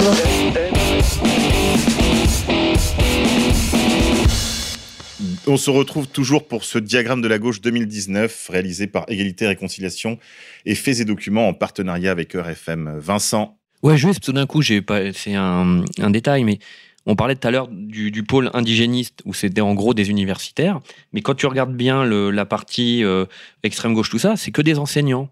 Alors en fait, qu'est-ce qu'il faut se dire? C'est des gens qui ont du temps? Je sais pas, tu prends Yann Brossat, c'est un enseignant, tu prends, euh, ah bah c'est sûr que si les mecs étaient euh, chefs d'entreprise ou dans le BTP, ils feraient moins de politique. hein. tu prends Corbière, c'est un enseignant. Genre, tu, tu- c'est drôle, tu retrouves une. Bah ça, de toute façon, on a tous été au collège, on a bien vu quoi. que tous les profs étaient. La salle des profs, quoi. Tu vois, C'est comme le, mouvement Mélenchon. ouvrier, la différence entre le mouvement ouvrier et la classe ouvrière. Quoi. C'est Hein ça. C'est ça. c'est vrai que, mais c'est, mais c'est pas nouveau. hein. Le, le- le PT, c'est un truc de prof. La libre pensée, évidemment. Euh, mais mais c'était quand même à normalement la Libre Pensée était censée être une organisation à destination monsieur, de tout le monde euh, sur la question justement bah, de la liberté d'expression. Et d'ailleurs, ils avaient une librairie qui était régulièrement Dans le attaquée, dans oui, qui était régulièrement attaquée par les antifas. euh, Parce qu'ils a- avaient vendu Garodi. à Voilà, parce qu'il leur Ils avaient encore osé Voilà. vendre euh, euh, les mythes fondateurs. Rappelle-toi. Et s'étaient fait casser. hein. Absolument. Donc tu vois, il y a des contradictions là aussi, bon, entre différents réseaux de la Bah, gauche. parce que euh, la décolonisation, l'anticolonialisme, l'antiracisme a- a appuyé très fort la, la cause palestinienne, on ne pouvait pas faire autrement. Et avant d'avoir réussi à inverser le sens de- du conflit israélo-palestinien, il a fallu quand même, pour retourner ces gens-là, il a fallu 30 du temps. ans, parce que euh, c'est quand même faire avaler de l'extrême droite à des gens d'extrême gauche qui sont en plus des gentils, c'est le cas de le dire, c'est-à-dire des naïfs. Et puis c'est c'est ça l'opération Charlie. Quand vous regardez l'opération Charlie, il y a énormément de francs-maçons à Charlie Hebdo. Donc les, les loges sont vraiment en deuil, quoi. Et en fait, tous ceux, et moi je, je l'ai vu dans des relations, tous ceux qui est penchés vers Mélenchon, après Charlie, ils étaient tous valsistes. Donc tu vois, il y a, il y a quand même du, du travail de précision qui est opéré. Alors d'ailleurs, sur les contradictions avec le féminisme et pourquoi Mélenchon est aujourd'hui relativement cornérisé par rapport à ses troupes, parce qu'il vient de l'OCI, qu'il y a une... Et pas- vu, par Oui, attends, il faut expliquer l'OCI, l'Organisation communiste internationaliste. Il se fait flinguer par Autain, qui est envoyé Voilà. en mission. là. Voilà, mais l'OCI donc qui, qui est l'ancêtre du PT Voilà, justement. on rigole C'est pas. toujours les Lambertistes. C'est le- les il y a un côté- Lambertistes. Il y a un côté martial. euh, et par un exemple, côté sérieux. Et voilà, et même Corbière, Et même Corbière, même Corbière qui est pas trop mal. euh, toute sa famille est au Front National, c'est un de ses un de ses cousins qu'il a marié à Béziers, qui est euh, conseiller euh, à, la, à la mairie de Béziers. hein. Et rappelons que Mélenchon est le seul qui a osé critiquer l'illégitimité du CRIF et du président du CRIF, et le seul à gauche qui est encore pro-palestinien par cohérence, on va dire au moins C'est le dernier. Mais est-ce que c'est comme- pas le cas de, de la petite Autain qu'on lui a envoyée dans les pattes justement parce qu'elle est, elle est, elle est déclarativement pro-palestinienne elle aussi. Donc c'est pas sur cette contradiction là qu'elle euh, elle, elle va le choper sur autre chose là. Non, mais c'est surtout quand tu féminises un mouvement, tu sais que tu le vides, ouais. tu le vides de son sérieux, et en même temps, euh, pour faire basculer à droite un mouvement réellement de gauche, c'est-à-dire qui était ouvri- souverainiste, ouvriériste, eh ben il faut un masque euh, euh, sociétal de gauche, donc une femme. Tu vois ce que je veux dire? C'est là où il faut comprendre toutes les stratégies de compensation pour droitiser un truc de gauche en faisant croire qu'on le punit parce qu'il est de droite, c'est-à-dire que il serait de droite parce qu'il est parce que il est réel, il est souverainiste, alors que souverainiste aujourd'hui c'est un critère de gauche, protéger l'emploi, etc. Pour le flinguer en lui disant on te flingue parce que tu es trop à droite, trop autoritaire, bah, euh, euh, Adorno, on envoie une femme. Tu vois ce que je veux dire? C'est là où c'est c'est incroyablement subtil tous ces trucs là, tu vois. C'est- là, il faut reconnaître quand même que c'est des orfèvres les mecs qui Oui, font oui, ça. mais il C'est pour ça que c'est imp- important, notre présentation sociale, sociétale, euh, sioniste, euh, antiraciste, parce que c'est là que tu comprends que tout, est, tout ça, c'est des masques de Janus à deux faces, et qu'il y a des gens qui ont la capacité, et seulement eux, et c'est là où je veux pas retomber dans mon, dans ma, dans mon monodéterminisme, Quand de même, s'il vous décider de prendre la tête du mec et de lui, de lui basculer le masque en une seconde. Alors il y a des trucs intéressants parce que par exemple tu regardes l'histoire du média euh, qui a été monté il y a, il y, a, il y a un an, un an et demi. C'est hyper intéressant parce qu'en fait bon, Avec Aude Lancelin euh, à l'époque voilà, euh, la patronne. Non, non, Non, non. mais avant, il y avait Kirikou, c'était là. Ah oui, c'est vrai. Kirikou. Ah oui, c'est vrai ce qu'il y qui est avait intéressant, Kirikou. c'est que Oui, si tu regardes l'apparence de l'apparence de l'histoire, c'est un crépage de chignon, grosso modo, entre la femme de Lordon. Enfin, et la maîtresse de, de Mélenchon, quoi. Grosso modo, c'est ça l'histoire en apparence. Et puis quand tu regardes derrière, tu te rends compte que Gérard Miller est là depuis, depuis J'avais annoncé qu'il Oui. était là pour, ma- pour, comme surveillant en chef. Tout en étant salarié sur LCI. Parce que lui, lui, il vit pas avec les socios. Lui, lui, il est sur LCI. Mais d'ailleurs, il intervient. Plus, plus en fait, c'est lui qui, qui, qui cogne et qui nettoie, moins on le montre. Voilà, Hein, et qui est qui un on, signe. montre, hein. qui on montre maintenant, ah, parce que là c'est intéressant, on a mis euh, Jean-Paul Enthoven, donc les gens connaissent pas euh, le plus grand public. Ah, ça, c'est le jeu pas. des sept familles. Dans Voilà. la famille Enthoven, t'as vu, on a Ouais. le grand-père, la grand-mère, l'oncle, la tante. Il, il y en a à disposition partout. hein. Jean, Jean, Jean-Paul Enthoven, il est quoi? Il est donc il dirige euh, les éditions Grasset Fasquelle, que- donc c'est d'où euh, le, le réseau euh, réseau Bernard Henri Lévy, c'est le réseau Bernard Henri Lévy sur le monde de l'édition et vous On rappelle qu'à l'origine, Grasset est une maison de droite. hein. voilà Et pas qu'un peu. hein. Voilà. Et, euh, et donc là, vous retrouvez le, le fils Raphaël euh, qui fait Chouard sur Sud Radio. Vous avez le petit-fils qui fait Asselineau. Euh, à Sur, euh, l'UPR sur et en UPR plus, TV. euh, et Ça en lui a plus- pas rapporté et- gros, et à Asselineau, Asselineau, hein. non mais Asselineau qui se soumet tout de suite parce qu'il peut très bien dire écoute Coco t'as 16 ans euh, on a des tas de types euh, machin et tout euh, tu, tu, tu fais comme tout le monde non lui il comprend tout de suite tu vas animer l'université d'été tu vas animer mon débat avec Todd t'es un, t'es un cadre donc il devient de super un, un- tout de suite un super cadre donc Asselineau il sait très bien pourquoi l'autre est là et on a Mathias Enthoven donc qui était le community Le neveu. le neveu, voilà, qui était community manager de Mélenchon et qui maintenant euh, cadre euh, Denis Robert, qui a été emmerdé par Richard Malka pendant toute sa carrière et qui fait semblant de pas y toucher. Euh, Il y a des parcours comme ça qui sont quand même. Bah, peu- Robert, tout est dans le regard, hein. tout est dans la Je, posture. je vais vous dire un truc, je sais pas si vous le savez, mais il a eu les pires histoires après ses livres très Sur importants sur Ah bah Clearstream. oui, mais oui. Il a attrapé. Il a, il a passé 15 ans dans un champ de mines, et notamment pour chasser par Malka, et il a fini par s'en sortir. Mais du coup, on se dit, ça peut être un grand résistant. Mais non, c'est le non, mec qu'on a pris était- tellement plein la Bah, gueule il- il- il- qu'il il est crie pitié. quoi. Il crie pitié. Il sait euh, très bien qui sont les boss. hein. Oui, oui, oui. Et euh, je crois que c'est sa femme qui a attrapé un cancer pendant toutes ces, toutes ces Mais années. dis, tu regardes sa posture, son regard, son physique, tu vois que le mec est brisé. Bah oui. Voilà, il, a une gueule de, il a une gueule déjà de, mec qui s'est pas rasé le matin. Donc tu, tu sens que le mec est au bout. Il est au bout. Mais en face, t'as un- t'as- des poids lourds. C'est- il est- ils, ils lui ont fait des procès. Oui, ça a duré 15 ans. Ouais, oui. voilà. Veux dire, En face, Parce qu'il avait montré la lessiveuse à argent, argent Voilà. sale. Euh, et d'ailleurs, c'est pareil, il a été, c'est un type qu'on surévalue parce qu'en fait, c'est un gauchiste qui est tombé sur l'affaire Clearstream un peu par hasard. Ça l'a totalement dépassé. Il, a- finalement, à la fin, il s'en est sorti ailes, totalement ouais. parce Mmh. que parce qu'ils l'ont massacré. En même temps, ils l'ont ils l'ont retourné. Tu sais, comme quand on un mec qui est, beaucoup. T'as ça dans Il était une fois la Révolution. Le mec, il a été torturé à mort. On se pense que c'est un mec qui tiendra. Alors en fait, c'est l'inverse. Ils l'ont complètement vidé. Et il Et- devient un agent. Euh. Ah bah, il- c'est celui qui a fait tomber Chouard avec la chambre à gaz. Voilà, hein. c'est ça. Même euh, Schneiderman l'a, l'a, l'a félicité, a dit Ouais, euh, c'est le travail que j'aurais dû faire, mais je l'ai pas fait parce que je sais que je me serais emporté. Mais c'est là que sur, même toi sur Schneiderman que je pensais être un laïc de gauche, on est encore toujours trop gentil avec ces gens-là. Il a, au moment de l'affaire Chouard, il, est, il a massacré le, le Schneiderman. hein. Et oui. Alors, qu'est-ce qu'on peut dire encore du média de gauche, là, des dernières actus, Xavier? Bah, on peut dire que Aude Lancelin a compris que quand on restait sur une position de gauche, on se faisait traiter de rivarolienne. Mais C'est c'est, ça. Alors qu'elle a passé 20 ans à me cracher à la gueule. Et a balancé, elle, celle, qui a- Ah oui, celle, qui avait lancé l'affaire Dantec, je sais pas si vous vous souvenez aussi. Oui, elle non, était, non, elle- elle était c'est- flic en chef à une Oui, époque oui. au point, je et crois. à la fin, elle se fait virer comme une malpropre. Et, et là, elle comprend effectivement que peut-être elle n'avait pas tout compris sur ce que c'était profondément que l'antifascisme. Aude, encore un effort, comme Voilà. encore un effort pour nous rejoindre dans le côté sombre de la force. Chers amis, on a dit beaucoup de choses lors de cette émission. Le, le temps avance. Je crois que ça a passionné les auditeurs, mais malheureusement, il n'y a, il n'y a de bonnes compagnies qui ne se quittent. Alors, on va faire un dernier tour de table. Si vous avez un mot de conclusion, chers amis, on peut commencer par, euh, bah, par toi, Vincent, Vincent de Facta, et de Faits et Documents aussi à l'occasion. Alors, qu'est-ce que, qu'est-ce que tu peux nous dire euh, qui, qui retiendrait ton attention, qui, qui pourrait peut-être être une perspective de méditation pour nos auditeurs? Non, je veux dire, c'est tout ce qu'on aime. Quoi. On retrouve la reproduction des élites, on retrouve les familles. Là, il parlait des Eindhoven. On a un peu ça aussi avec la famille Veil. Bon, Simone n'est plus là, mais il y a Sibylle, genre, euh, bon, qui est mariée au, au- au petit-fils Veil, à Sébastien Et puis il Veil. y a Agnès Buzyn, ministre de la Santé, qui est la bru de Simone. Voilà, Ah non, parce que mais. C'est ça, c'est ça la le. Jean c'est- Veil, le, le, le, le- le gros monsieur là sur les plateaux télé. Oui, euh, maman, maman, maman. Mais le type, il est président du siècle. Ça veut dire, le- enfin, il l'est plus, mais jusqu'en 2016, il était président du siècle. Ça veut dire que c'est le type qui décide si vous avez votre carton d'invitation dans les élites. Voilà, c'est Donc ça. c'est c'est hyper important. C'est pas juste Simone. Ça euh, pourrait nous en donner l'idée d'un diagramme euh, à venir, tu sais, sur le jeu des sept familles, tu vois, pour Ouais. voir qui. Par exemple, on aurait pu mettre les Voilà, Nora, trouver on les aurait pu liens. mettre les trouver les liens. Si c'est pas euh, mari-femme, c'est euh, enfant. Après, c'est En fait, c'est euh, couple. c'est comme sous l'Ancien Régime, mais c'est déterminé, euh, c'est plus déterminé. C'est plus, par- c'est plus au quartier de noblesse, visiblement. Voilà, et ni par l'Église, ni par l'Église catholique, c'est d'autres déterminants, mais ça revient exactement. Enfin non, ça revient pas exactement au même, parce qu'avant on avait quand même des gens qui étaient attachés à un pays qui leur appartenait, hein, et qui qui pratiquaient une religion de compassion. Donc là, en fait, on a perdu sur ces sur ces deux terrains-là, parce qu'on a des antinationaux qui pratiquent une religion qui n'est pas terriblement compassionnelle. Et avant, les gens se mariaient, donc ils prenaient le nom de leur époux. Maintenant, bah, ils gardent leur nom de jeune fille, ils changent de nom. Donc c'est voilà. C'est- Ça a con- considérablement compliqué le travail des équipes de Voilà. documents. D'où peut-être un certain travail de Coston à l'époque sur un certain Ouais. dictionnaire de changement de nom, Absolument. qui a peut-être son utilité. Absolument.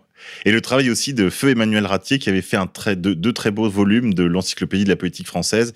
Vous pouvez encore vous procurer, je pense, ici et là, peut-être même sur le site de Contre-Culture. Euh, allez, allez y voir et mettez-moi dans les commentaires si c'est le cas, euh, parce qu'il me manque toujours le tome 1. Cher Xavier, une dernière perspective pour nos amis auditeurs, une méditation. Tout a été dit, hein, euh, voilà. Donc là, on a. Je pense que le, graphique est, est quand même assez complet. Euh, en le regardant une dernière fois, là, je le trouve bien complet. Euh, évidemment, on peut pas tout mettre, donc ça sert à rien de mettre dans les commentaires. Ah, ben vous avez pas mis un tel. Alors, par exemple, on n'a pas mis Anne Sinclair à côté du Huffington Post. Alors maintenant, elle est avec euh, Nora. Nora. Pierre Nora, qui est le l'ongle de Dominique Nora, qui est la directrice de l'Obs. Euh, et euh, Judith Nora. Et lui, euh, c'est est- le saint patron de l'histoire de France autorisé. Hein Et Judith Nora, une autre nièce, et euh, l'épouse de Louis Dreyfus, donc qui est le directeur du Monde. Enfin voilà. Donc euh, on pourrait aussi, ouais, à l'avenir, faire sortir peut-être un le- jeu la prochaine familles, fois, hein, voilà. un jeu d'échecs de famille ou alors carrément un arbre généalogique. Ouais, c'est ça. Les, les- Voilà, c'est assez. euh, Alors, Ce un, un beau chêne de France constellé de photos, euh, de photos de Syriac et autres arménouches. Pour ceux qui nous prennent pour des complotistes, ils verraient que non, nous sommes des simplement attachés à l'exactitude, pour euh, citer un professeur Regretté. fameux et regretté. Alain, cher président, un mot pour nos, un dernier mot pour nos auditeurs, un mot de conclusion. Bah moi, je réfléchis à ce que, ce que pourrait donner le même travail si on fait euh, diagramme de la droite. hein. On pourrait peut-être s'y atteler après, parce que je vois quand même que nous, pour faire ce travail sérieux, hein, on est, euh, les autres ne le font pas, ne peuvent pas le faire, soit n'ont pas le niveau, soit savent que c'est dangereux. Une telle exactitude, une telle précision peut devenir dangereux pour un plan de carrière. Et je pense qu'après le diagramme de la gauche, on peut se taper le diagramme de la droite. Et, et- et moi, si je veux euh, euh, conclure, je me dis que aujourd'hui, ce, ce à quoi m'amène tout ça, c'est à m'intéresser à la pensée traditionnelle, à Evola, dont on, réédite le livre le plus important et le plus difficile à trouver. Parce que grâce à Evola, à un moment donné, on se retrouve à l'extrême gauche avec les plus gentils des gentils, et puis hop, par un, saut magique, d'un seul coup, on découvre que c'est peut-être la pire extrême droite, cette extrême gauche. Et là, euh, euh, on peut comprendre un peu dans quoi Schwarz s'est pris les pieds et tout ce qu'il a encore pas compris et, et ce vers quoi il devrait aller pour, euh, pour comprendre sa disgrâce. Parce que ce qui est intéressant, c'est le mec qui dit Mais je suis, je suis un, un gentil absolu et j'essaye simplement de fédérer les meilleurs contestataires de gauche et de droite, des vrais méchants. Pourquoi on m'en veut? Eh ben, euh, c'est exactement pour ça qu'on t'en veut, car faire ça est éminemment dangereux et éminemment subversif. Et, et si on y arrivait, effectivement, on pourrait changer le monde. Et tant qu'on n'y arrivera pas, on ne pourra pas. Et pourquoi la gauche se maintient au pouvoir? Parce que l'union des populismes est interdite par les, les Mathias Enthoven, les Gérard Miller et, et- et- et ainsi de suite. Et l'union des droites, même l'union des droites, est relativement aussi. interdite par Ouais, les mêmes. Absolument. Ou alors elle se fera sous Donc leur la gauche, la gauche se maintient. Elle se fera, si, si une union se fait, enfin pas l'union des populistes, celle-là elle restera interdite aux Français, mais si l'union des droites se fait, elle se fera sous leur égide, sous la direction, sous la férule de la princesse des Cucks, Marion Maréchal Le Pen, comme déjà analysé il y a longtemps par Alain Soral, notre conducateur, lumière des nations. Chers amis auditeurs, on se retrouve pour une prochaine émission, un prochain épisode de Pourquoi tant de haine, l'émission des génocides imaginaires. On se retrouve la prochaine fois. Pourquoi tant de haine Comment peut-on accepter La haine. La haine intacte. La vengeance et la haine. Ce n'est pas acceptable. Je vous demande de vous arrêter. Pourquoi tant de haine